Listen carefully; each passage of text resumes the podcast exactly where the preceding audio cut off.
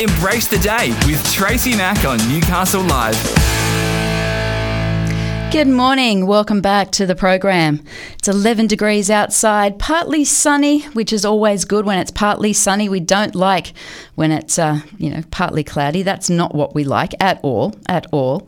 It's uh, it's going to be a very interesting day out there today.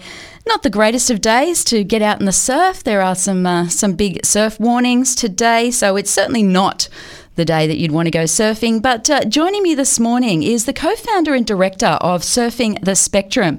It is Aimee Blacker. Good morning and thanks for your time, Aimee. I. Uh, Oops! It helps if I Good put morning. it helps if I put you through to the desk, my love.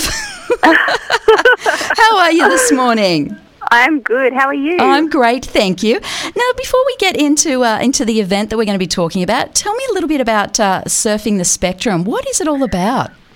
So, Surfing the Spectrum is a surf therapy initiative, a charity that myself and uh, the other co-founder, Talia Anderson, sort of brought into the world uh, five years ago as our, yeah, I guess it's a charity baby, birthing that one. Um, and we provide surf therapy uh, programs and events up and down the East Coast for autistic youth and their families as well. So connecting in with the local community groups, um, finding the surf schools, the surfers to volunteer for the day, um, and then the purpose to get the kids in the water, which is something that isn't usually offered as an opportunity that comes so freely for for families where they're quite constrained a lot of the time or marginalised in community. Absolutely. I guess is the big thing. And look, that is the uh, the, f- the figure that really does uh, does concern me. You know, we know that we've got one in seventy are. Uh,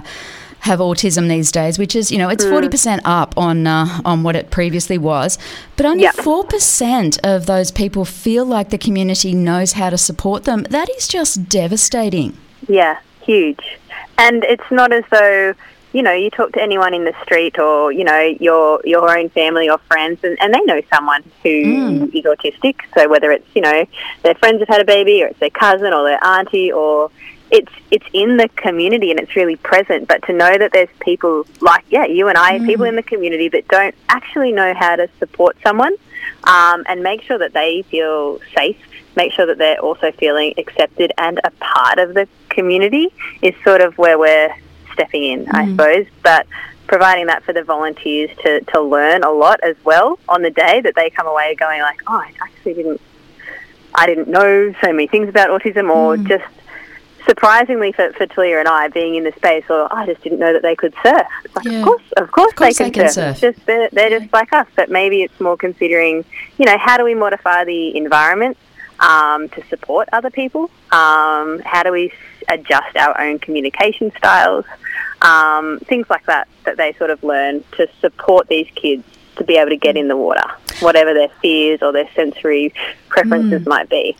Aimee, this is a personal question. Um, I hope you don't mind.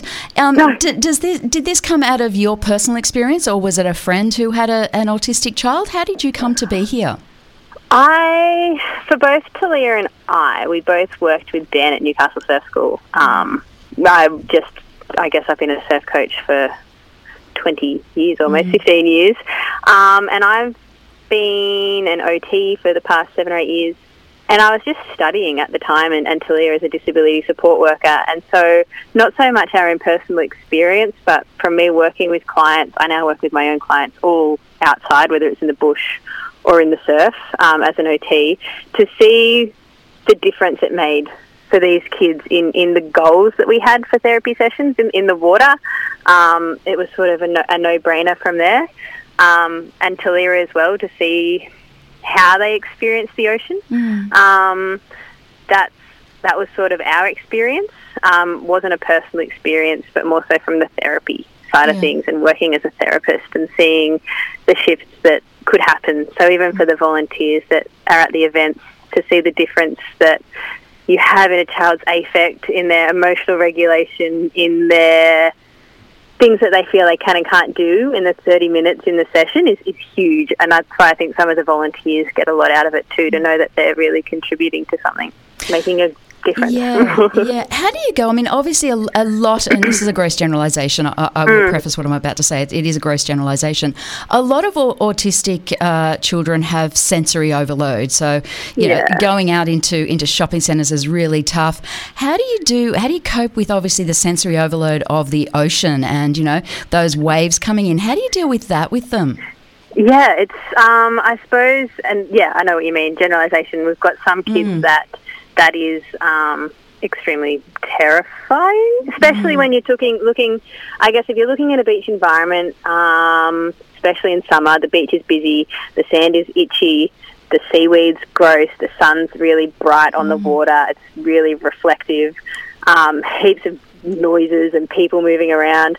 So there's some things that you can do to help, some things that, that you can't. I suppose, you know, we select the times of the day that we're going to do the event so that they're not going to be so busy, finding spaces um, on the beach that aren't so busy. There's some volunteers that, you know, they've got the kids on the board up at the grass and, you know, we don't have to walk over the sand. Um, we'll just carry you over or you put your wetsuit booties on or if we wear a wetsuit, it's got tight compression as a, as a garment as well as a bit of a barrier to things like seaweed. Um, making sure they've got things like goggles if they need them so that the salt water isn't irritating their eyes.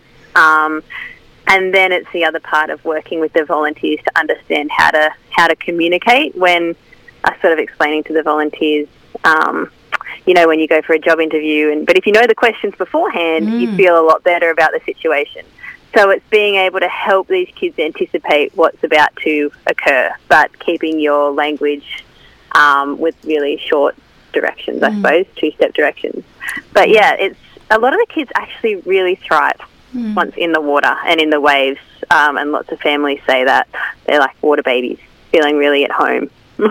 Far in the ocean. Mm. Yeah, it, it's uh, it's just incredible. It's little things that we take for granted, isn't it? That uh, Yeah. can just you know, it, it- well, two things. It can blow their circuits, or it can just give them such a, a sense of peace once they're in that water. It's uh, Yeah. it's just incredible. Look, the work you are doing, it uh, it does blow my mind. And uh, and Dan from the surf school, I know if anyone's going to find a nice, pleasant you know, low surf area, he will find it. He is uh, Yeah. the expert when it comes to uh, to teaching uh, kids good, to surf. he? He's Yeah. but, but let's not tell him that, okay? Let's, No, no, no, It's, yeah. it's just between you and I. No one else is listening. now you've got a wonderful uh, fundraising event coming up because obviously you are a not for profit. You need all the support you can get. Yeah. Any corporates out there who would love to uh, to support this, please get in touch with us. I, I'd love to pass on uh, on the girls' details for you. But tell me about the Surf and Turf fundraiser. Yeah, so it's a bit of a um, whole day event, giving the opportunity for people to be involved in, I guess, whatever tickles their fancy. But the morning's the surf component where we've got a paddle battle race. We've got a few teams registered now. Um, aim of it is mostly to it's for fun, um, and it's uh, it's five kilometres, but with a team of ten or so, a lot more manageable with things like blow ups up um, foamy surfboards, anything that's fun and easy. The rules are based more so on how, I guess, the comradeship that you have as a team.